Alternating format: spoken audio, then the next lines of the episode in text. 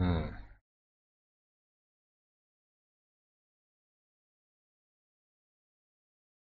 หมุนหมุนหมุนแป๊บหนึ่ง โอเค เอาละสวัสดีครับ ยินดีต้อนรับเข้าสู่รายการ Spicy Dog Tech Talk นะครับ Tech Talk พูดผิดทุกรอบ อ่า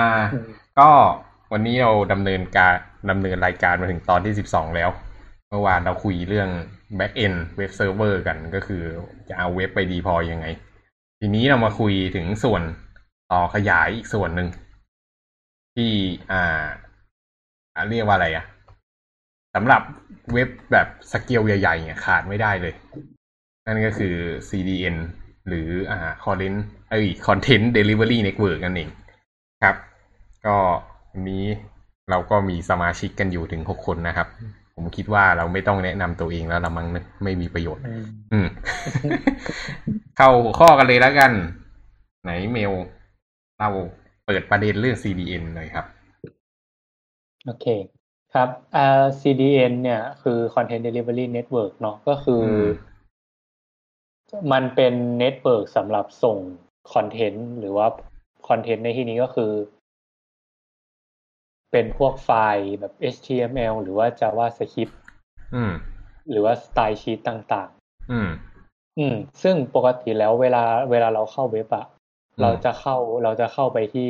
คือถ้าสมมุติว่ามันไม่มีสิ่งเนี้ย ปกติถ้าเราเข้าเว็บอะเราจะเข้าไปที่เซิร์ฟเวอร์โดยตรงใช่ไหมอืม อืม แล้วการเข้าที่เซิร์ฟเวอร์โดยตรงเนี่ยถ้าเซิร์ฟเวอร์อยู่ไกลมากๆอะอืมมันก็จะใช้เวลานานในการ response หรือส่งข้อมูลกลับมาให้เรา อืม อืม ฉะนั้น ไอ Content Delivery Network เนี่ยมันก็เหมือนเป็นจะพูดว่ามันเป็นเว็บเซิร์ฟเวอร์ชนิดหนึ่งได้ไหมอืม อืมที่มาอยู่สมมุติว่า สมมุติว่าเราอยู่ประเทศไทยเนี้ย แต่เซิร์ฟเวอร์อยู่อเมริกาอย่างเงี้ย อืม เออ มันอาจจะมีถ้าจะทำยังไงให้มันแบบส่งคอนเทนต์มาหาเราได้เร็วขึ้น มันก็จะมีอีกตัวหนึ่งที่ตั้งอยู่ที่ อาจจะมีเซิร์ฟเวอร์อีกเซิร์ฟเวอร์หนึ่งที่เป็นที่เรียกว่า CDN เนี่ยตั้งอยู่สักญี่ปุ่นอะไรเงี้ยอืมไอ CDN เนี่ยจะทำหน้าที่เหมือนเวลาเราไปร้องขอเซิร์ฟเวอร์เนี่ยอืมไปร้องขอไฟล์อืมมันจะเข้าผ่าน CDN แล้ว CDN จะไป CDN ที่ญี่ปุ่นอะก็จะไปยิงที่อเมริกาอีกทีหนึ่งอืมแล้วก็จะอเมริกาก็ส่งกลับมาที่ญี่ปุ่นแล้วส่งมาหาเราที่ไทย อืมอืมอันนี้คือการเข้ารอบแรก แต่ว่ารอบที่สองเนี่ย การเข้าเนี่ยมันจะเร็วขึ้นอืม เพราะว่าตัว CDN น่ะ มันจะทำในรอบแรกอะมันจะทำการเก็บคอนเทนต์อืพวมกไฟล์สแตทชีตหรือว่าอะไรต่างๆ ที่มันหนักๆอะอืมที่ต้องโหลดมาวางบนหน้าเว็บอะมันจะเก็บไว้ที่ที่ตัวมันเอง ซึ่งตอนเนี้ย ตัวมันอยู่ญี่ปุ่นใช่ไหมถ้าอืมเขาเราเข้าเว็บรอบสองอะการ response อะคืออเมริกามันก็จะส่งบางไฟล์ที่แบบอาจจะสำคัญมากว่า ที่แบบว่าไว้ใน CDN ไม่ได้ก็จะส่งมาให้ แต่ว่าบางไฟล์ที่ไม่ได้สำคัญ แต่ว่ามีแบบมีขนาดใหญ่เงี้ย มันก็สามารถดึงมาจากเซิร์ฟเวอร์ที่ญี่ปุ่นได้เลยอืมฉะนั้นแทนที่เราจะต้องเข้าเซิร์ฟเวอร์อเมริกาโดยตรงแล้วโหลดไฟล์มาทั้งหมด เราก็จะโหลดแค่บางส่วนในอเมริกาและบางส่วนมาจากญี่ปุ่น อืม อืม ก็จะมาเครื่องเรา มันก็จะมีการ response time เนี่ยที่เร็วขึ้น อืม อืมครับแล้วคราวเนี้ย ไอเซิร์ฟเวอร์เซิร์ฟเวอร์ CDN ที่เราพูดถึงเนี่ยอื มมันกระจายอยู่ทั่วโลกเลย อืมฉะนั้น ฉะนั้นไม่ว่าเซิร์ฟเวอร์หลัก original server origin server เนี่ยอยู่ที่ไหนก็ตามอะอืมแล้วเราอยู่อีกที่หนึ่งที่ไม่ที่ไม่ใช่ที่เดียวกับ Origin Server เราก็สามารถ เราก็สามารถเข้าเว็บด้วยความรวดเร็วได้ อืมอืมถ้าเว็บเซิร์ฟเวอร์นั้นใช้บริการ CDN อืมก็คือไปแบบไปฝากไฟล์ CDN มันก็จะเก็บไฟล์ไว้แบบแต่ละที่แต่ละที่ ที่กระจายอยู่ทั่วโลกฉะนั้นไม่ว่าเข้าที่ไหนอะ มันก็จะเร็วแบบ ก็จะเร็วมากอะ เออ อืม อืม ครับอารมณ์เหมือน cache นี่ใช่ไหมครับcache ใช่ใช่ cache เลยครัมับนคืออืมตัว CDN อะ มันคือทำ caching นั่นแหละ อืม อืม โอเคมาเดี๋ยวขอขยายความหน่อย อ่า ก็ตามชื่อนะ Content Delivery Network ก็เป็น network สำหรับ ส่งคอนเทนต์ คือถ้าเกิดเราสังเกตกันดีๆครับ เว็บไซต์เนี่ยมันจะมีอยู่สองส่วน ส่วนที่เป็นอ่า Dynamic กับส่วนที่เป็น Static เนอะส่วนที่เป็น Dynamic ก็คือส่วนที่เรา request ไปที่ Back End แล้ว Back End มันต้องประมวลผลอย่างให้อย่างเช่นแบบ user ของเราล็อกอินเข้าไปเนี่ยต้องแสดงคอนเทนต์อะไรพวกเนี้ยส่วนตรงเนี้ยส่วนใหญ่อะมันจะอ่าอ่ามันยังไงมันต้องส่งไปประมวลผลที่ฝั่งข้างหลังบ้าน อืม แล้วก็อ่าข้างหลังบ้านเนี่ยมันก็จะส่งกลับมา ไม่ว่าจะในรูปแบบ HTML หรือในรูปแบบของ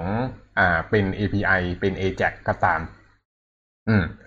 แต่ถ้าเกิดสังเกตดูดีๆนะครับ มันจะมีอีกส่วนหนึ่งที่เป็น static content ซึ่งส่วนตรงเนี้ย ความเป็นจริงแล้วเป็นส่วนใหญ่เสียด้วยซ้ำอืม เราเปิดหน้าเว็บไปหน้าเว็บหนึ่งเนี่ย เคยดูไหมว่าเรา โหลดไฟล์ CSS โหลดไฟล์ JavaScript โหลดไฟล์ image ต่างๆจำนวนกี่ไฟล์ ความเป็นจริงไอ้คอนเทนต์ที่เป็น dynamic เนี่ยมีไม่กี่อันหรอก อืม แต่ไอ้คอนเทนต์ที่เป็น static เนี่ยเต็มไปหมดเลย แถมคอนเทนต์ที่เป็น static เนี่ย ก็ขนาดใหญ่จังฮะ อืม แล้วเว็บเนี่ยก็จะ render อย่างดีไม่ได้ ถ้าเกิดไม่มีคอนเทนต์ static ตรงนี้ ไม่สามารถโหลดมาจนครบ อืม มันก็เลย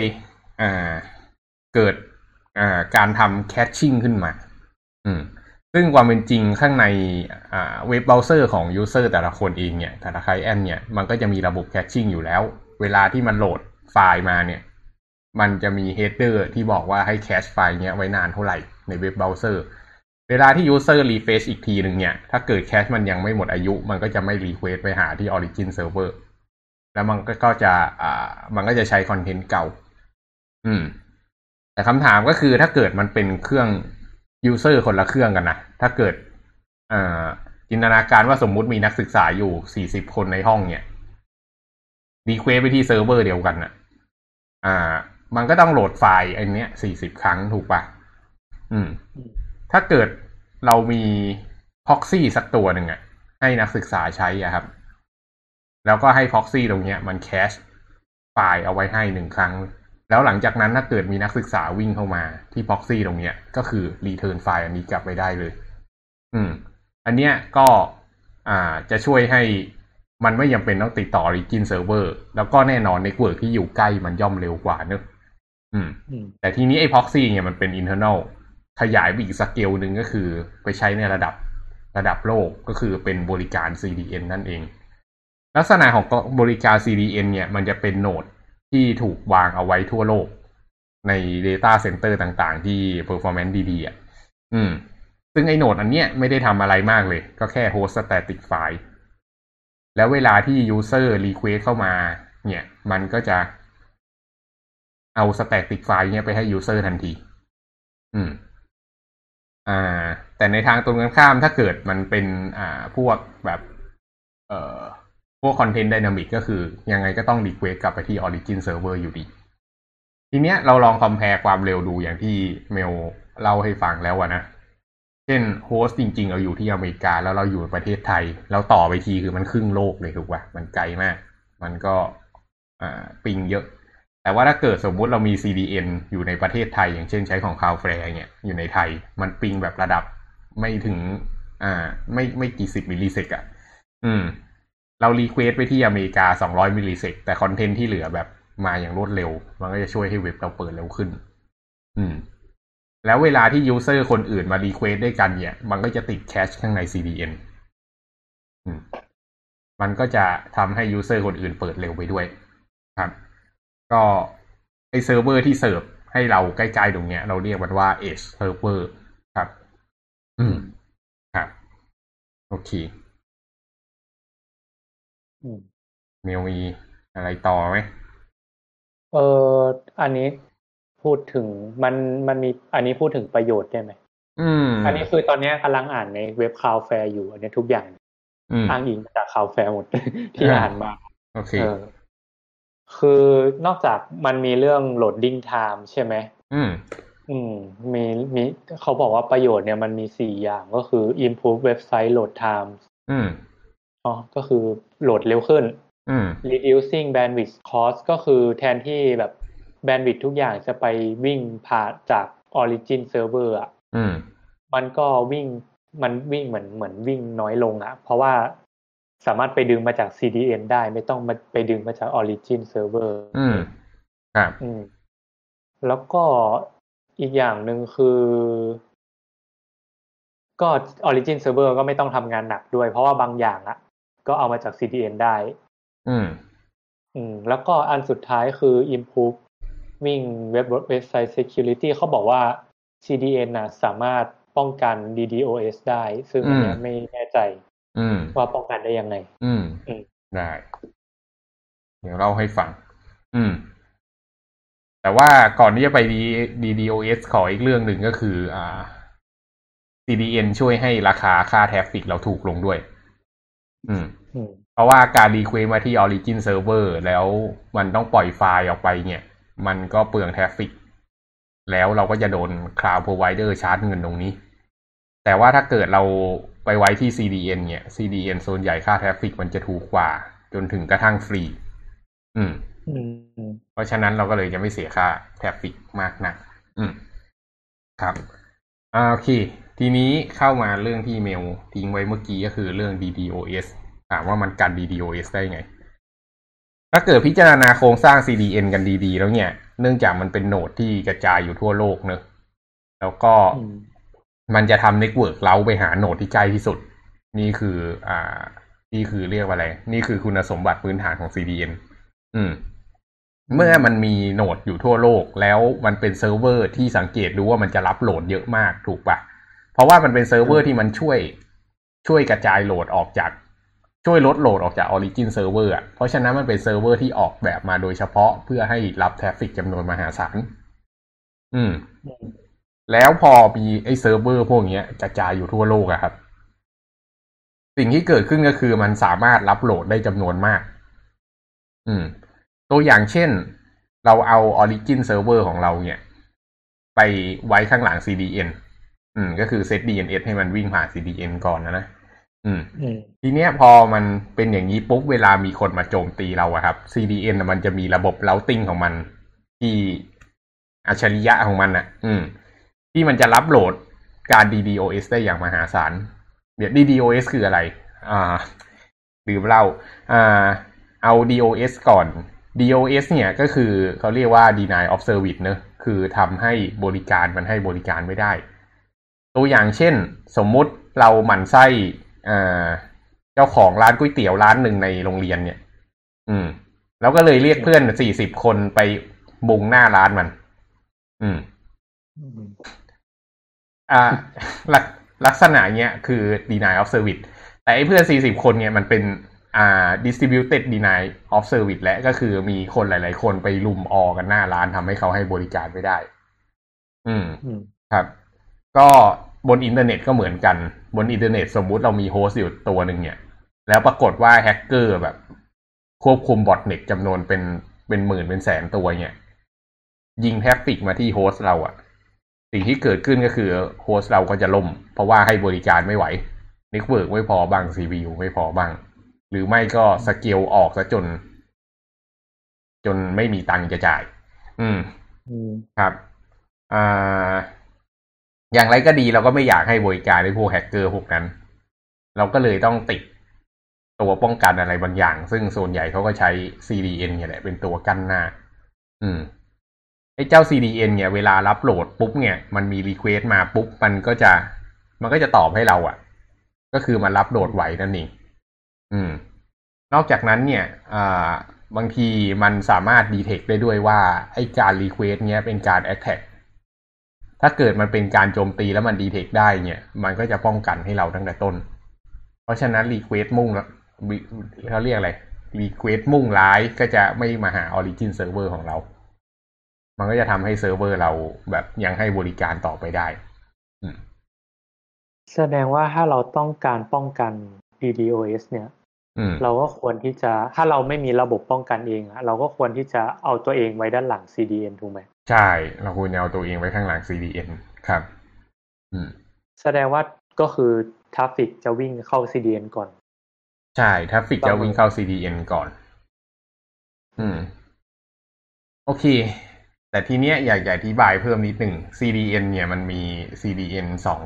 แนว คือ Cloudflare มันเป็น CDN ท่าพิเศษ มันเป็น CDN แบบ reverse proxy แต่ CDN จริง ๆ เนี่ยมันเป็น CDN แบบ อ่า เป็น CDN ที่แบบแค่เอาไป host static file อะ อืมอืมตัวอย่างเช่นถ้าเกิดเราใช้ CloudFront ของ AWS เนี่ย หรือว่า CDN หลายๆเจ้าอะนะ สิ่งที่เกิดขึ้นก็คือเราไม่ได้ต้อง เราเราไม่ต้องเซต DNS คือถ้าเกิดเป็น Cloudflare เราจะต้องเซต DNS ให้มันวิ่งผ่าน Cloudflare ก่อนค่อยวิ่งมาหาเรา แต่ว่าถ้าเกิดเป็น CDN ปกติเนี่ย เราแค่เอาไฟล์ static ไฟล์อะไป host หรือไอตัว CDN เองอาจจะดึงคอนเทนต์ออกจากหน้าเว็บของเราอืมไป host ไว้ในตัวมัน แล้วมันจะได้เป็นโดเมนอีกโดเมนหนึ่งเป็นโดเมนของ CDN อืม แล้วไอ้ตัวเว็บแอปพลิเคชันของเราอะ่ะ ก็เซตไว้ว่าให้เสิร์ฟ static ไฟล์จาก CDN URL ผ่านนี้ อืมอืมสิ่งที่เกิดขึ้นก็คือเวลาที่ user request มาปุ๊บ พวก static ไฟล์ทั้งหลายจะถูกชี้ไปที่ CDN มั นก็จะใช้งาน CDN อืม อันนี้คือ CDN แบบที่ควรจะเป็น อืมอืมแต่ว่า Cloudflare มันมาท่ายาก Cloudflare มันมาท่าเขาทำตัวเขาเองเนี่ยเป็น DNS server ที่อ่า เราจะต้องชี้ name server มาหามัน อืม สิ่งที่เกิดขึ้นต่อมาก็คือเวลาเราจะเสียใส่ CDN ก็คือเราต้องไปติ๊กไอ้ก้อนเมฆสีส้ม ถ้าเกิดเข้าไปใช้ Cloudflare นะ อืมอืมพอติ๊กก้อนเมฆสีส้มปุ๊บเนี่ยแทนที่ traffic อะมันแทนที่ Cloudflare มันจะทำตัวเป็น DNS ธรรมดาทีเนี้ย มันจะบอกว่าให้ redirect traffic อะเข้าไปหาตัว Cloudflare เอง แล้วตัว Cloudflare จะ forward request ต่อมาให้เรา อืมอืมปัญหาของ Cloudflare คืออะไร ปัญหาของ Cloudflare ก็คือเรามีความจำเป็นที่จะต้องเอา domain name ของเราเนี่ย ไปฝากไว้กับฝาก Cloudflare อืม แทนที่เราจะแค่ set A หรือ S set CNAME ให้อ่าบางบางบาง subdomain ของเราไปชี้อะมันไม่ได้ มันจำเป็นจะต้องเอาไปฝังไว้หมดเลย อืม ทีเนี้ยบางคออ่าบางบริษัทอย่างเช่น corporate ใหญ่ๆพวกเนี้ยเขาก็ไม่ได้อยากจะไปใช้ DNS ของ Cloudflare ไงเออเขาก็อยากใช้ของเขาเอง บริการมันก็เลยไม่ฟิต อืม แล้วก็อีกอย่างหนึ่งของ Cloudflare ก็คือ อ่า Cloudflare มันเป็นอารมณ์แบบ reverse proxy อะ ก็คือเวลา request เข้ามามันวิ่งผ่าน Cloudflare ก่อน แล้ว Cloudflare ค่อยส่งผ่านให้เราอืมแล้ว certificate ต่างๆนะครับ มันก็เป็น certificate ของที่ Cloudflare generate ให้เรา ซึ่งมองในมุมแรกเนี่ยก็ดี HTTPS Cloudflare ทำให้ใช้งานได้ฟรีเนอะ แต่อีกมุมหนึ่งก็คือ Cloudflare แม่งแอบอ่าน traffic ของเรากับ user ได้ อืมอืมเพราะเขาทำตัวเป็น reverse proxy ซึ่งโอเค มันก็ไม่ได้มีใครไป concern ว่า Cloudflare ไปอ่าน traffic กันนะ อืม เพราะสุดท้ายเขาก็คงไม่อ่านหรอก ไม่งั้นเขาก็คงอยู่รอดไม่ได้ถึงทุกวันนี้ คนคงไม่ไว้ใจ อืม แต่อย่างไรก็ดีอันนั้นก็คือข้อแตกต่างระหว่าง Cloudflare กับ CDN ปกติ อืมอืม แล้วก็จุดที่น่าสนใจอีกอย่างหนึ่งของ Cloudflare เนี่ยก็คือ Cloudflare เนี่ย ให้บริการฟรีอืมอืม คือเข้าไปใช้ CDN ตัวเนี้ย ไม่ต้องจ่ายเงินเลย ตั้งแต่สมัครเข้าไป เอา domain name ไปใส่ แล้วก็จะ add DNS กี่อันก็ตามอะรวมกระทั่งเปิดใช้บริการ CDN เนี่ย ไม่เสียตังค์ไม่สักกะแดงเดียว อืมอืมเพราะว่า อ่า เพราะว่ามันเป็นคอนเซปต์ประมาณว่ายิ่งมีคนใช้ Cloudflare เยอะเท่าไหร่อะ ด้วย อ่า ด้วยจำนวนผู้ใช้ที่มากขึ้นอะ มันทำให้ Cloudflare อะสามารถคำนวณได้ง่ายขึ้นว่าตัวเองควรจะมี resource เท่าไหร่ พอเขาคำนวณตัวเองว่าต้องมี resource เท่าไหร่เนี่ยเขาจะสามารถไปเจรจาเรื่องเน็ตเวิร์กอะไรต่างๆ ได้ราคาดีขึ้น อืม มีความสูญเสียน้อยลง แล้วนอกจากนั้นยิ่งผู้ใช้มากขึ้นเท่าไหร่เน็ตเวิร์กเขาเยอะขึ้นเขาก็ยิ่ง กดต้นทุนลงได้อีกถูกปะแล้วก็เขาสามารถป้องกัน DNS ได้เพราะว่าเน็ตเวิร์กเขาใหญ่มากพอเอ้ยไม่ป้องกัน DDoS ได้ เมื่อไหร่ที่มันเกิด DDoS ขึ้นมาเนี่ย มันก็จะมีการทุ่ม ทรัพยากร network ต่างๆ เนี่ย เอาไปเสิร์ฟไอ้ปัญหา DDoS ตรงนั้นแฮกเกอร์มันก็ยิงเว็บไม่ลงไงมันยิงไม่ลงบ่อยๆ มันก็เลิกยิงกันไปเองอะอืมอืม ครับ ก็อันนี้ก็เป็นเรียกว่าอะไรอะ เป็นเกร็ดความรู้เล็กๆน้อยๆเกี่ยวกับว่าทำไม Cloudflare ถึงให้บริการฟรีได้ อืมอืมแต่ว่า Cloudflare ความเป็นจริงก็มีบริการเสียตังค์ด้วยมีอยู่สามเทียสี่เทียเนี่ยอันอันที่หนึ่งก็คือฟรีอันที่สองก็คือเป็นเหมือน personal web เป็น pro เป็น enterprise อืมอืมทีเนี้ยเวลาที่มีการโจมตีขึ้นมาเนี่ยไอ้พวกฟรีเนี่ยก็จะถูก ignore ไปก่อน อืม ก็จะไม่ได้ใช้งาน CDN มันก็จะเสิร์ฟเข้า Origin Server ไป แล้วถ้าเกิด traffic ยังไม่พออีกก็คือก็ไป tier ต่อๆไปที่จะได้รับกรรมขึ้นเรื่อยๆ อืม เพราะฉะนั้น Cloudflare เลยไม่การันตีว่า เงินที่จ่ายไปจะได้ใช้ CDN จริงๆ ถ้าเกิดมีการโจมตีอยู่อืมมันก็เป็น network อ่า business model แบบแปลกๆ แต่ก็ work อืม ครับ เออ ก็อันนี้อันนี้พูดถึงกรณีที่สมมุติว่าถ้าเว็บถ้าเซิร์ฟเวอร์เราเป็น HTTP แต่ว่าอืมเราต้องการ HTTPS เนี่ย เราก็ใช้ Cloudflare ได้เนาะได้ เพราะว่าได้ Cloudflare มีบริการออกใบเซอร์เซอร์ติฟิเคให้ ใช่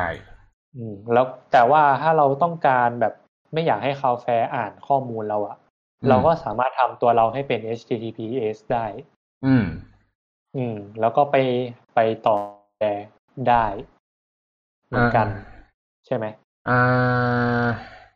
มันมีอยู่สองโหมดเนอะโหมดทำโหมดโหมดใช้คาวแฟร์เป็น DNS ธรรมดากับอีกโหมดหนึ่งก็คือใช้ Cloudflare เป็น CDN อืมอืม ไอโหมดใช้ Cloudflare เป็น CD ไอโหมดใช้ Cloudflare เป็น DNS ธรรมดาเนี่ยก็คือ Cloudflare มันแค่เป็น DNS ชี้ traffic มาหาเรา อืม ไออันเนี้ยเราต้องทำ Certificate ทำ SSL เอง อืมอืม แต่ว่าเราก็ไม่ได้ benefit จากการทำ CDN ครับ แต่ว่าถ้าเกิดเราเปิดโหมด CDN ของ Cloudflare เนี่ย สุดท้ายแล้วยังไง Cloudflare อะจะต้องขอ Certificate ให้เรา อืม อืม ซึ่ง Certificate ที่ Cloudflare หาให้ก็แน่นอน Let Encrypt ของฟรีอืม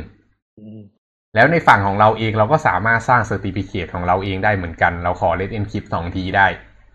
ที่เซิร์ฟเวอร์เราทีหนึ่งแล้ว Cloudflare ก็หาให้เราอีกทีหนึ่งอืมแต่สุดท้ายไม่ว่ายังไงก็ตาม Cloudflare ก็ต้องแกะ HTTPS ของเราอยู่ดี อืม อืมอืมครับ เพราะว่าสรุป Public Key Private Key ยังไงมันเก็บ manage อยู่ข้างใน Cloudflare หมด อืม อืมอ๋อแต่ยังไงเราก็ต้องสื่อสาร Cloudflare Cloudflare ก็ต้องรู้ข้อมูลเราอยู่ดีใช่ยังไงมันก็รู้ ใช่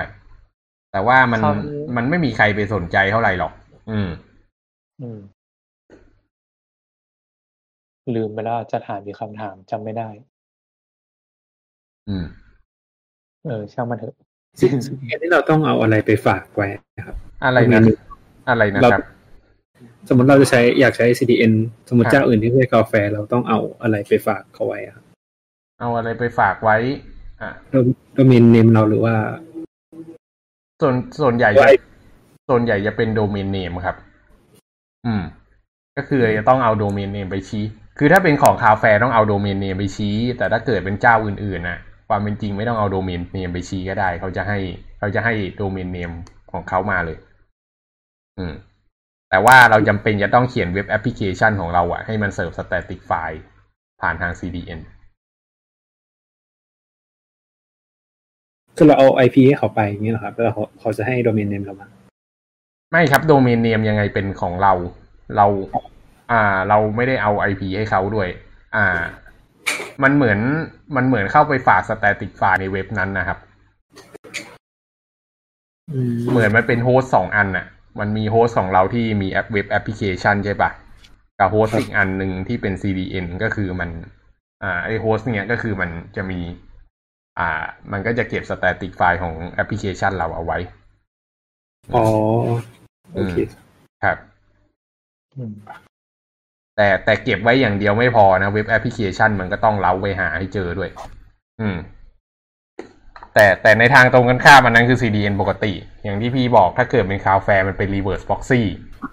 ก็คือถ้าเกิดเป็น Cloudflare อะแทนที่เราจะต้องเอาไฟล์ไป put ใส่เองอะเรา เอาโดเมนเนมไปชี้ให้ Cloudflare เลย แล้ว Cloudflare จะเป็น reverse proxy ก็คือ traffic ทุกอย่างมันจะวิ่งผ่าน Cloudflare ก่อน แล้วมันจะทำการ cache ไฟล์ให้กับเราโดยอัตโนมัติ ไม่ต้องแก้เว็บแอปพลิเคชัน มันเลยง่ายกว่า อืมมันมันมีโอกาสไหมว่าข้อมูลสำคัญบางอย่างจะถูก cache ไว้ใน Cloudflareอืม นิยามข้อมูลสำคัญหน่อยเลย อืม จะบอกว่าไง ถ้าโอเคมันอาจจะไม่สำเป็นไฟล์ไฟล์ข้อมูลบางอย่างที่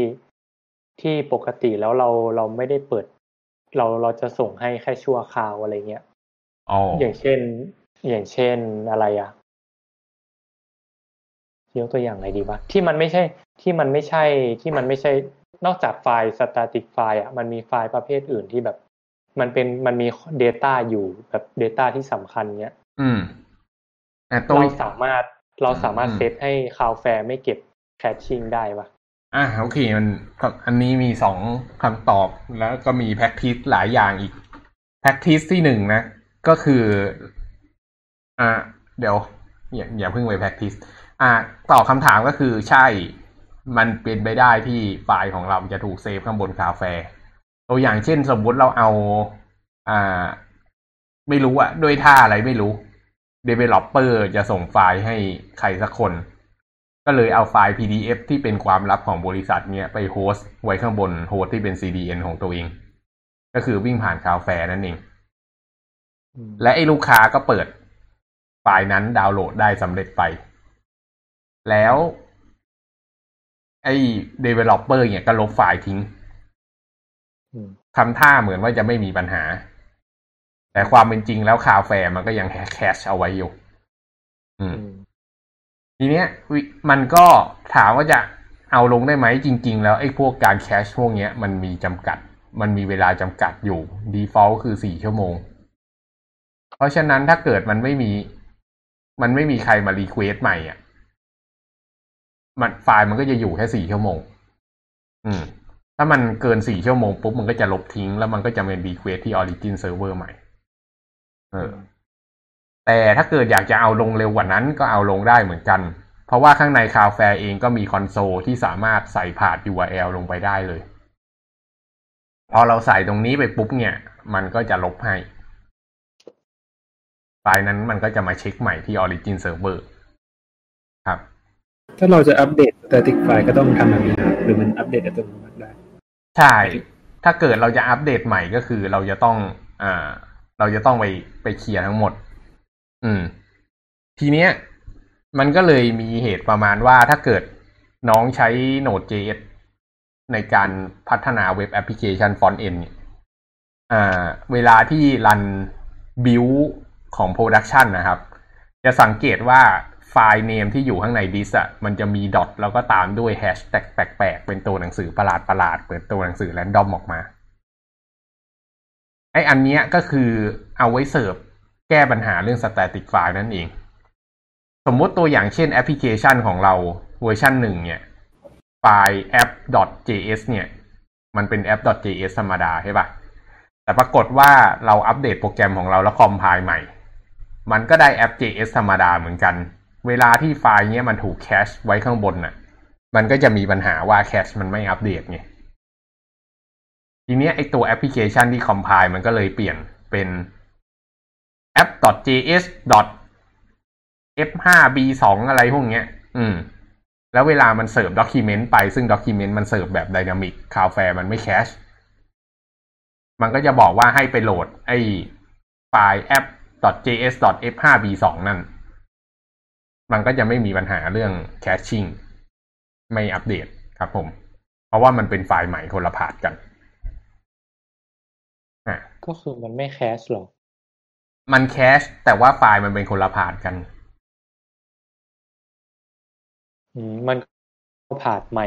ใช่โอเคมันมันเป็น path ใหม่ คือไอตัวไอตัวที่มัน compile แอปอะมันสร้าง resource path ใหม่ให้ไปเลย นี้เป็นคือเบสแ a ็ก i ิสอยู่แล้ว คือ static เก่าก็ยังอยู่ แต่ว่ามันไม่เข้า มันไม่เข้าใช่ไหมครับใช่มันยังอยู่เป็น CDN อยู่ มันก็ยังอยู่บน CDN แต่ user มันไม่ได้เรียกใช้อืมอืมครับ ก็เมื่อไหร่ที่ลองได้คอมไพล์ฟอนต์เอ็นก็ลองเปิดดูก็จะเห็น แล้วก็จะอ๋อว่า อ๋อ มัน มันมีนามสกุลแปลกๆขึ้นมาเพราะด้วยเหตุนี้นี่เอง บางทีก็ใส่ query string เข้าไปที่เป็น question mark แล้วก็อะไรก็ตามต่อท้ายลงไปเป็น hash อะไรพวกเนี้ย มันก็จะช่วยให้ CDN ไม่ cache อ่าต่อมากลับมาเรื่องของเมลก็คืออ่าที่พี่อยากจะบอกก็คือเราไม่ควรเอาไฟล์ ที่เป็นความลับไปเสิร์ฟบน web server ที่เป็น public อยู่แล้ว อืมอืมครับ อันนี้ก็คือ practice อะไรที่เป็นความลับห้ามเอาขึ้นไปข้างบนครับ อืม คือเราจะชัวร์ได้ไงว่า คือบางคือถ้าในกรณีที่ CDN เนี่ยมัน คือเราจำเป็นต้องกำหนดไหมว่าไฟล์ไหนเราจะแคชหรือไม่แคชเราสามารถกำหนดได้ถูกไหมอ๋อ มันสามารถเซตรูได้ครับ set rule เป็นแบบ wildcard เลยอะเป็น star dot อืมเอพิกอะไรพวกเนี้ย อืม แสดงว่าถ้ามีการดาวน์โหลดไฟล์นั้น เราก็สามารถแบบ ให้มัน ignore ได้ ได้ได้เซตได้เหมือนกัน แต่ว่า rule ก็มีจำกัดเนอะอืมอืมเขาก็คิดตังค์จากจำนวน rule เนี่ยแหละอืมอืม อืม แล้วคราวเนี้ย เวลาเวลาเราเข้า การทำงานเนี่ย คือบางทีมันมันไม่ได้เข้าผ่าน CDN แค่ตัวเดียวใช่ไหม มันเป็นไปได้ไหมว่า CDN จะคุยกันเองอย่างเช่น CDN ว่าหรือ Edge Server อ่าไม่ใช่ตัวเดียวกันหรอ CDN คือ Network ทั้งหมด as a whole เนอะ Edge Server คือเซิร์ฟเวอร์ที่มันติดกับเราที่เราเข้าไปคุย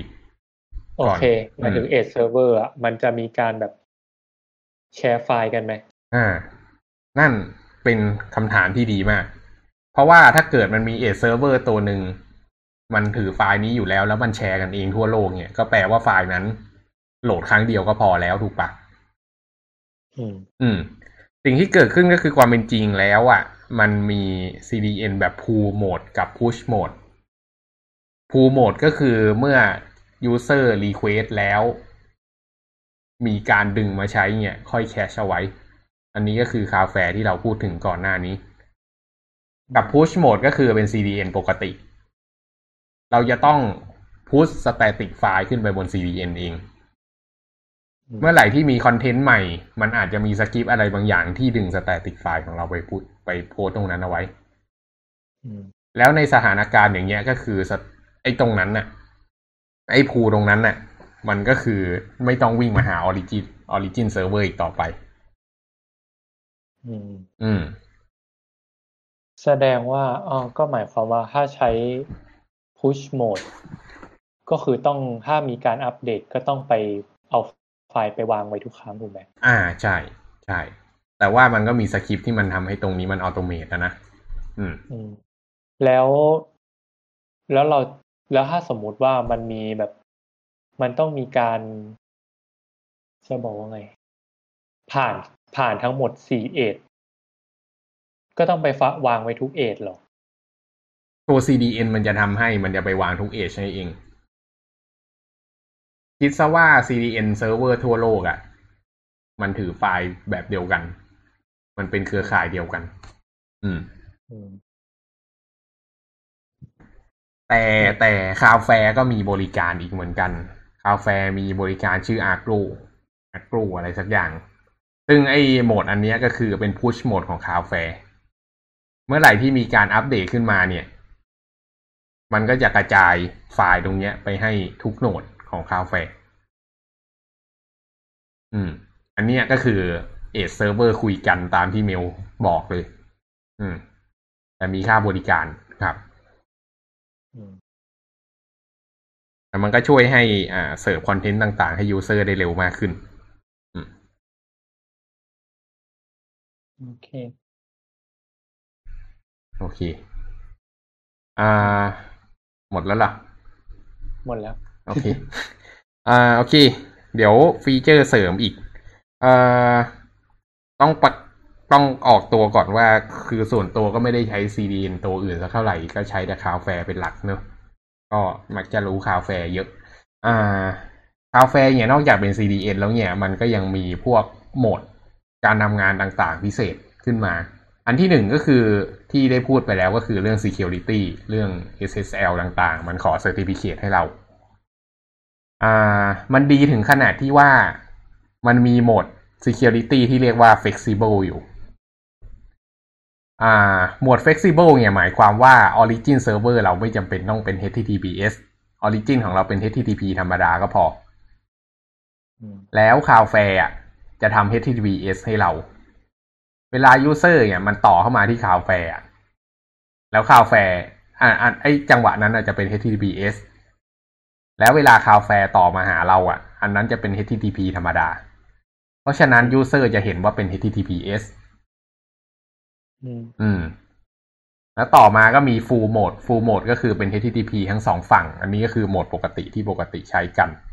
อืม แล้วก็โหมดสุดท้ายก็คือโหมด strict strict ก็คือ certificate ของเราต้องถูกต้องโดยอันนี้ก็ไม่มีประเด็นอะไร ครับอนอกจากนั้นคาแฟยังมีบริการแปลกๆด้วยอย่างเช่น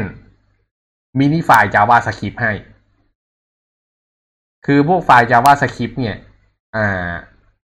ทุกสเปซทุกแท็บอะไรต่างๆ ตัวแปรยาวๆอะไรพวกเนี้ย มันก็ล้วนเป็น traffic ที่ทำให้สิ้นเปลืองทั้งนั้นถูกปะ เวลา user เปิดเปิดแล้วมันมี space เยอะๆ มันก็เปลือง ความเป็นจริงอะ เราสามารถลดลบ space พวกนั้นได้ อืม ลบออกมันก็ยังทำงานได้ปกติ อันเนี้ยเขาเรียกว่าการ minify อืม บน host ของเราอะ อาจจะเป็นไฟล์ JavaScript แบบเต็มๆ แบบเป็น source code เต็มๆ อ่านง่าย แต่พอไปเสิร์ฟผ่าน Cloudflare แล้วบอกให้มัน minify เนี่ย Cloudflare แม่ง minify ไฟล์ให้เราก่อนส่งให้ user มันก็จะประหยัด traffic ทำให้ user เปิดเร็วขึ้น นอกจากมินิ JavaScript อะมันมีการ compression ไฟล์อื่นด้วยใช่ไหม ใช่ ก็ CSS ก็ minify ได้ HTML ก็ minify ได้ อืม อืม นอกจาก minify แล้วก็เสริมไปอีกก็คือก็ compress ได้อีกต่างหากเนอะเว็บเซิร์ฟเวอร์เราอาจจะ โง่ๆอะเซต compression ไม่เป็น อืม แต่เราอยากจะใช้อัลกอริทึมพิเศษที่ อ่าเพิ่งออกมาอะไรชื่อเบลเบลเบลอะไรสักอย่างเนี่ยอืม มัน compress ไฟล์ได้ดีกว่าพวก gzip อะไรพวกนี้ อืม มันก็ทำให้ user ประหยัดbandwidth เข้าไปอีก เวลาโหลดหน้าเว็บก็เร็วขึ้น อืม โดยที่เว็บเซิร์ฟเวอร์เราไม่ต้องทำอะไร เราก็แค่ไปติ๊ก enable ที่ Cloudflare อืมแล้ว Cloudflare ก็จัดการให้เรา อืม อืมนอกจากนั้นสมมุติเว็บเซิร์ฟเวอร์เราเป็น HTTP 1.1 เราอยากจะใช้ HTTP 2 หรือ HTTP 3 Cloudflare ก็มีโหมดให้เลือกอีกต่างหากว่าอยากจะ อ่าเสิร์ฟผ่าน HTTP เวอร์ชันอะไร อืม อืมสมมุติเราติ๊กเป็น HTTP สามเลยเนี่ย Cloudflare มันก็จะทำการเปิดซ็อกเก็ตค้างเอาไว้แล้วก็ส่ง resource ทั้งหมดให้ user เออ โดยที่ฝั่งที่ต่อกับเราเป็นแค่ HTTP legacy ตัวหนึ่ง อืมอืมมันก็มีไอฟีเรื่องเจอร์อะไรพวกเนี้ยเต็มไปหมดเลย อืม ครับ ไอเรื่อง HTTP เนี่ยเราเคยพูดไปแล้วเนาะ อืม ใช่ โอเคอ่าก็ไปตามย้อนหลังได้ ถ้าใครสนใจครับ อืม ก็นี่ก็เป็นเรื่องน่าสนใจแล้วก็อีกอันหนึ่งที่ อ่า พี่ใช้ค่อนข้างบ่อยคือรูอ่ารูข้างใน อ่ารูรูแบบเรียกว่าอะไรอะ มันเป็นการตั้งกฎว่าถ้าเกิดเข้ามาที่ อ่าสับโดเมนหรือเข้ามาที่ผาดนี้แล้วให้ดีรีไดเรกต่อไปที่ไหนอะไรพวกเนี้ย อืมอืมคำถามคือเอาไปใช้ตรงไหน ตัวอย่างเช่นสมมุติเราเข้าเว็บเนี่ย อ่า สมมุติเราอยากจะเสิร์ฟ user ให้ www อ่า .spicydoc.org เนี่ย อยากให้ทุกคนเข้ามาที่นี่ ไม่ว่าจะเข้าที่ spicydoc.org หรืออะไรก็ตามอืมอ่า คือคือไอ้ www เนี่ยมันเหมือนจะเป็น default path อืม แต่ว่าบางที user มันเข้ามาได้โดยไม่ต้องใส่ subdomain ใช่ปะแต่ถ้าเกิดสมมุติมันเข้าที่ spicydoc.org/blog เนี่ย อืม เราอยากจะให้เขา redirect ไปที่ www.spicydoc.org/blog เลยเนี่ย ถ้าเราจะทำปกติก็คือเราต้องไปเซตฝั่งเว็บเซิร์ฟเวอร์ว่าถ้าเกิดมันเข้ามาเนี่ย ให้ redirect ไปที่ path นั้นนะอืมอืม ไปให้ใส่ add www เข้าไปข้างหน้าด้วย แต่ว่าสิ่งนี้สามารถทำได้ข้างบน Cloudflare เลย แค่เซต rule ว่าถ้าเกิด user มันเข้ามาที่อ่า s w i d o c o r g b l o g ธรรมดาก็คือแอด www เข้าไปข้างหน้าแล้วพามา redirect ไป Cloudflare อืมจัดการให้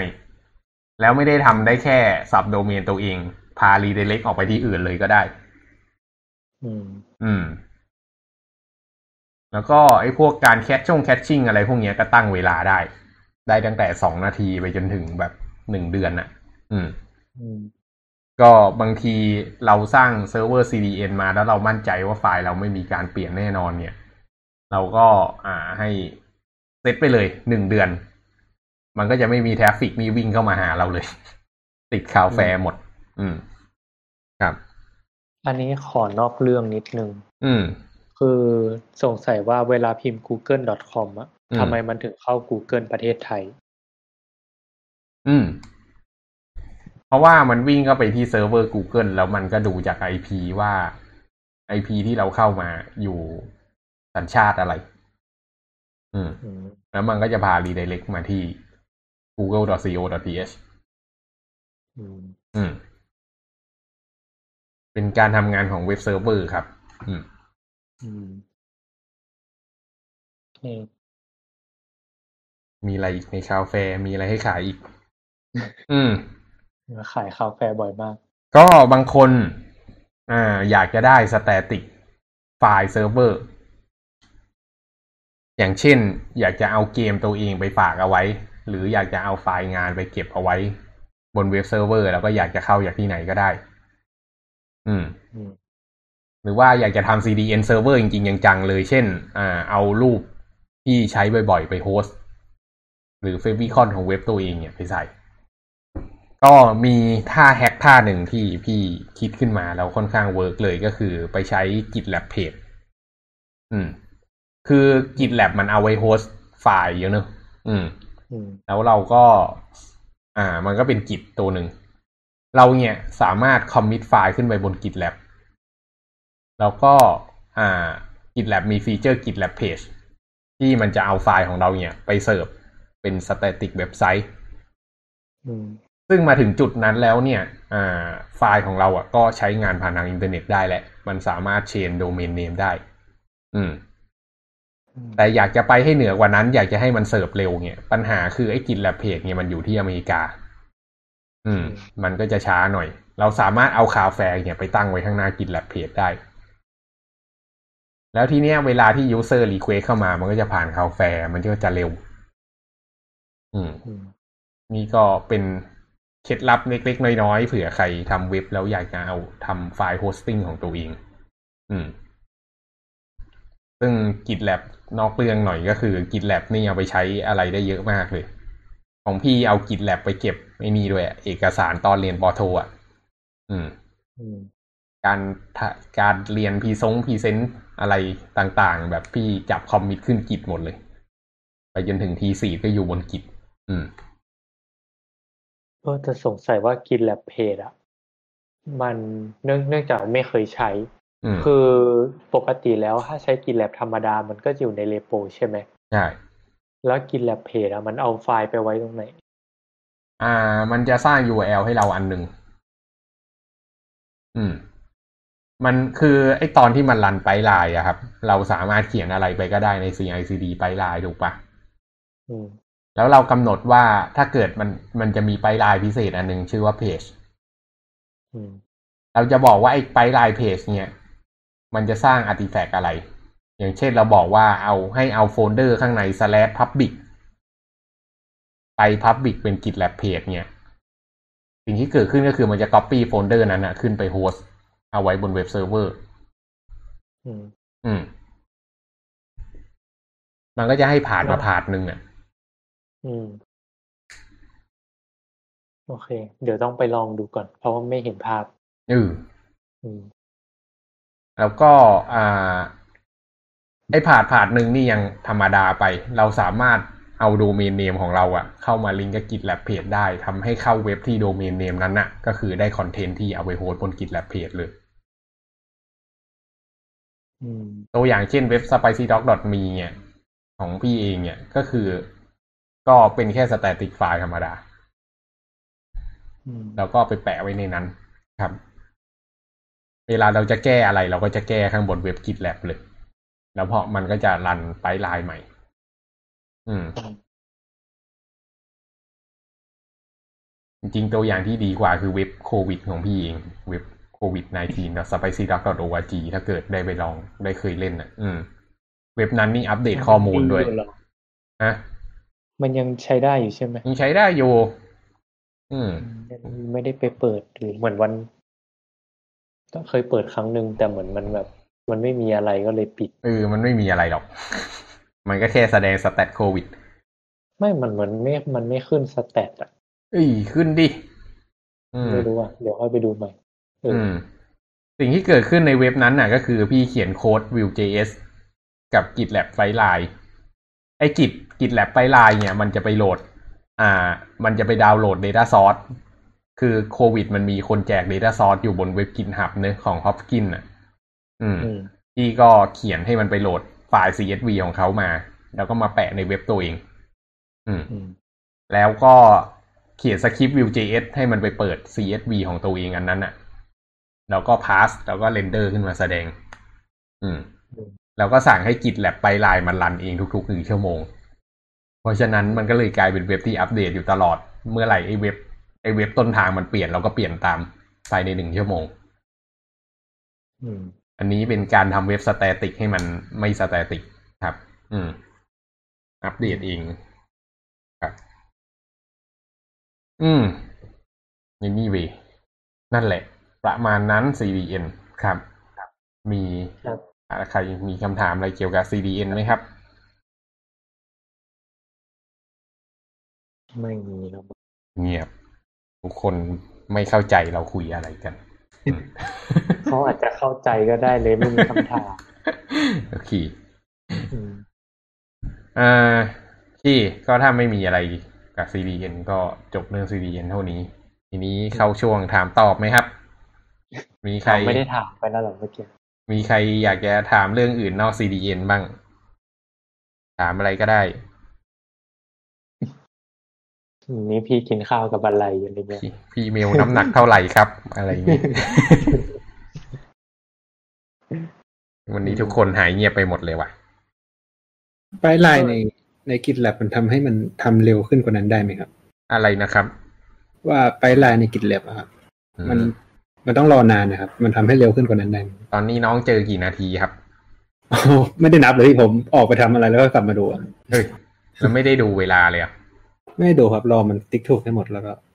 อืมไม่มันมีเวลาบอกอยู่นี่ว่าอืมทางทางไปไลน์มันใช้กี่นาทีอะ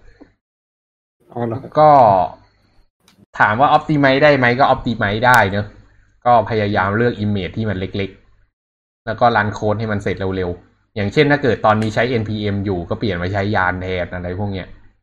อ๋อมันก็จะเร็วขึ้น อืม แต่มันคงไม่เร็วแบบหนึ่งนาทีเสร็จอะ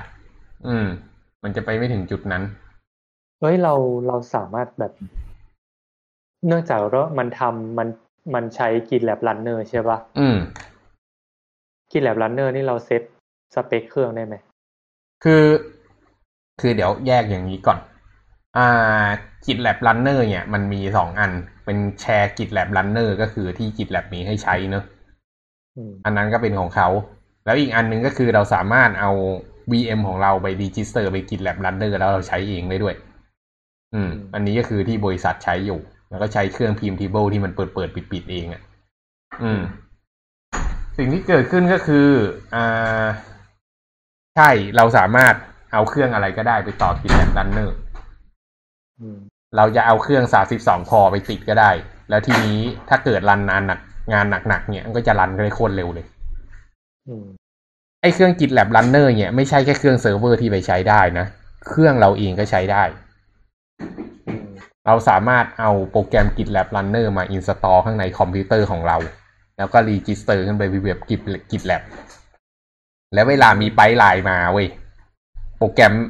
มันก็จะโคลนลงมาในเครื่องเราเว้ย แล้วมันก็จะรันอืมอืมแต่เราต้องใส่แท็กให้ถูกถูกไหมใช่แล้วก็ก็เซตแท็กไป อืม แล้วทีเนี้ยเครื่องเราทำทำอยู่แม่งก็จะแบบแม่งช้าอะไรอย่างงี้อืม MacBook Air MacBook Air อย่าทำร้องไห้แล้ว ต้อง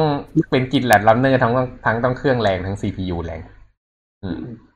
แล้วถ้าเครื่องเรา down มันจะสวิตช์ไปที่เซิร์ฟเวอร์ของ GitLab เออ GitLab Runner ตัวมันเองหรือเปล่าครับอ่า อันนี้เซตได้ครับ อืมก็ก็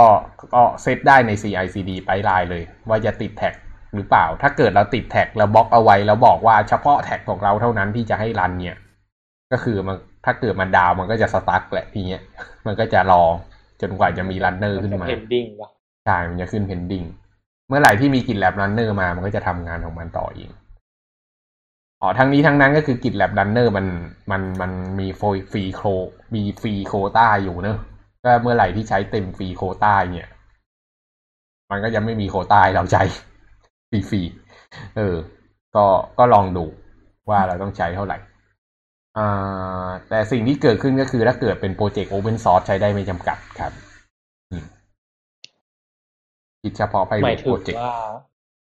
ตัวตัวโควต้าเนี่ย หมายถึงว่าตัวแชร์แชร์กินแลบรันเนอร์ใช่ไหมใช่ใช่อ๋อไม่ไม่ได้ไม่ไม่เกี่ยวกับว่าเอามาเอามาใช้ในที่เครื่องเรา ไม่เกี่ยวไม่เกี่ยว ถ้าเครื่องเราใช้ได้ไม่จำกัด อืม คือสมัยก่อนที่เปิดบริษัทใหม่ๆเนี่ยมันให้สองพันนาทีต่อเดือนอืมเออ ตอนนั้นแบบหนึ่งเดือนยังใช้ไม่หมดเลยอะใช้ไปไม่ถึงครึ่ง แต่ตอนหลังๆเนี่ย หลังจากทีมใหญ่โตขึ้นเนี่ย คือสองพันนาทีนี่คิดว่าสามวันก็หมดแล้วอืมอืมแบบรันไปลายทีสิบกว่านาที รอกันเหงื่อแห้ง อืม ดีครันะบของเราแม็กแม็กสุดแค่สี่นาที ไม่ต้องรอนานเท่าไหร่ อืมโปรเจกต์ไม่ใหญ่สี่นาทีนี้ก็มาตรฐาน อืม จะเร็วกว่านั้นก็ยากแหละ อ่า คือ คือพอมันมาใช้ไปลายมันต้องทำใจอะนะ ว่ามันจะเป็นอย่างเงี้ย มันจะต้องรอ คือถ้าเกิด รู้สึกว่าทำท่าว่ามันจะมีปัญหา แล้วก็เตรียมการ rollback เอาไว้ให้พร้อมเท่านั้นแหละ สมมุติว่าเรา deploy ขึ้นไปแล้วมันพลาดใช่ปะก็ขอให้คิดว่าทำยังไงให้มัน rollback ให้เร็วที่สุด ขอ rollback ในหนึ่งนาทีก็ยังดี ส่วนใหญ่ก็ไปกด auto deploy stage สุดท้ายอะ่ะ มันก็จะ rollback ให้ อืม แล้วก็ยังไงค่อยแก้ bug คือไอ้ GitLab CI เนี่ย มันจะเป็นแถวๆขึ้นมาหนึ่งหนึ่งคอมมิตไม่ใช่หนึ่งคอมมิตหนึ่งพุชหนึ่งไปไลน์ถูกปะอืม แล้วมันก็จะรันตั้งแต่ build test release แล้วก็ deploy ถูกปะครับอืมครับไอ้ state release เนี่ยมันคือมัน build docker image แล้วส่งขึ้นไปบน GCR ได้ผ่านมาผ่านหนึ่งถูกปะอืมซึ่งไอ้ผ่านตรงนั้นมันเป็นผ่านที่เป็นชื่อเดียวกับไปไลน์อะ อืม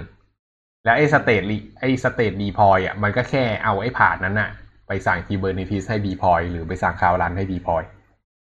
อืมเพ ราะฉะนั้นความเป็นจริงอะถ้าเกิดเราจะแค่ rollback อะเราก็แค่รัน state หลังสุด เพราะว่า Docker พวกนั้นมันถูกโพสต์โพสต์ไว้ข้างบน GCR หมดแล้วอืมอืม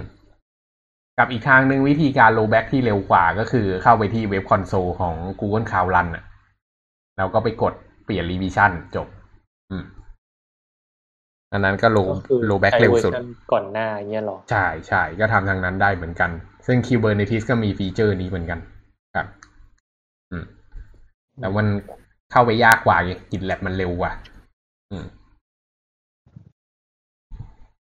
ก็ถ้าหมาเกิยดถึงยังไง อะ หมายถึงว่า อืม ถ้าเกิดว่าเราถ้าเกิดว่าเราเรา push ไว้ใน GCR เรียบร้อยเลยใช่ไหม แล้วแล้วถ้าเกิดว่า Cloud Run มันเอาไป มันเอาไปไปบิวแล้วอะไป deploy แล้วอะแล้วเราจะ rollback กลับมาไงแล้วก็เปลี่ยน path เป็นคอนเทนเนอร์ก่อนหน้าไงอืมแล้วก็แล้วก็ แล้วไปเปลี่ยน แสดงว่าเราก็ต้องไป fix path ไว้ใน G- CICD ถูกไหม ใช่ CICD มันจะ fix path ไว้อยู่แล้วอืม ซึ่ง path อะส่วนใหญ่เราก็ใช้เป็น pipeline number นั่นแหละอืมอืมไปไ number มันจะ run กี่ทีมันก็ได้เลขเดิมไง เพราะมันมี ID ของมันอยู่อืมมันก็เลยใช้เป็นตัว fix path ไปเลยว่า pipeline นี้คือ path อะไรเราก็ให้มัน run pipeline นั้นอีกครั้งเหรอเพื่อ rollbackเราแค่ run job สุดท้ายที่เอาไว้ deploy อ๋อ อืมเข้าใจละ เออ อืม โอเค มีคำถามอะไรอีกไหมครับ วันนี้มีน้องใหม่เข้ามา ไหนน้องใหม่ชื่ออะไรครับ Baxman อันนั้นชื่อตัวตนเองแต่ชื่อจริง ไม่ใช่ชื่อจริงชื่อเล่นผมอิงครับผมฟังไม่ออกว่ะ ขอขอชื่อเล่นอีกทีได้ไหมครับ เอ๊ะ ได้ยินไหมครับผมได้ยินชื่อแล้วอิงชื่อที่อิงไม่ผมนูบไปหน่อยไม่นูบอืม ครับ ชื่ออิงครับผมอ๋อ น้องอิง โอเค ครับ ครับ เกิดอะไรขึ้นถึงทำไมหลงเข้ามาที่นี่ครับ ก็ผมอยากเข้ามาใช่อ๋อ โอเค ครับ โอเคครับผมดีครับ เป็นเหตุผลที่ดี อืม ฟังแล้วรู้เรื่องไหมครับ คุยเอ่อคุยอะไรกันบ้างครับผมโอเคคือพอเข้าใจแก้ทฤษฎีครับผมแต่ว่าถ้าเอามาปฏิบัติคือไม่รู้เรื่องเลยเออไม่รู้จะเริ่มยังไง ครับ มันก็ก็ปฏิบัติจริงก็ไปเปิด document ดูอีกทีหนึ่งครับ อืมอืมแต่พี่ว่าคอนเซปต์และทฤษฎีเนี่ยก็เป็นสิ่งที่สำคัญแหละ คือถ้าเกิดได้คอนเซปต์พอพอจะไปทำจริงก็อย่างน้อยก็รู้ว่าต้องค้นอะไรอะ อืมครับอืมน้องเซนเป็นไงบ้างครับวันนี้ อ่า พอเข้าใจครับ แต่ก็เหมือนเพื่อนอืม ครับโอเคแต่ CDN เราก็ไม่เคยใช้นะนี่เราก็อ่านอย่างเดียว อืม อืม ไม่เคยใช้เหมือนกันอาจจะใช้อยู่แล้วไม่รู้ตัวก็ได้เพราะพี่เซ็ตให้อืมเออ ไม่รู้ว่าอันเนี้ย ครับ อืม โอเค มีใครมีคำถามอะไรไหมครับ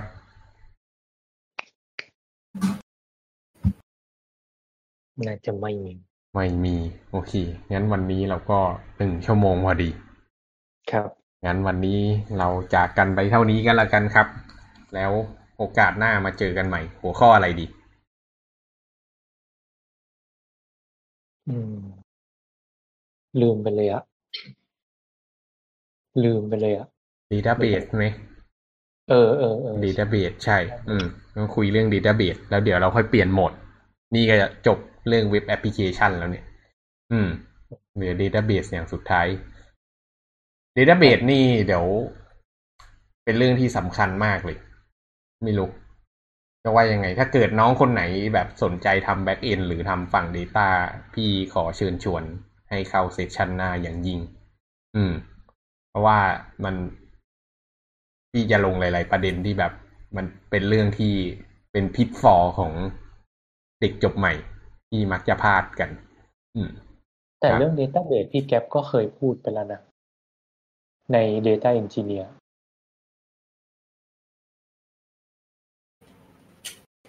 อ๋อใช่ไหมก็จริง ไม่เป็นไร พูดอีกที ครั้งนี้ให้เมลพูด Data Engineer โอ้ยน่าจะเล่าได้อยู่ครับ อืม ก็ลองดูครับ แล้วมาเจอกันอีกทีวันจันทร์อะไรกันครับ ครับ โอเค งั้นวันนี้จากกันเท่านี้ดีครับสวัสดีครับสวัสดีครับสวัสดีครับ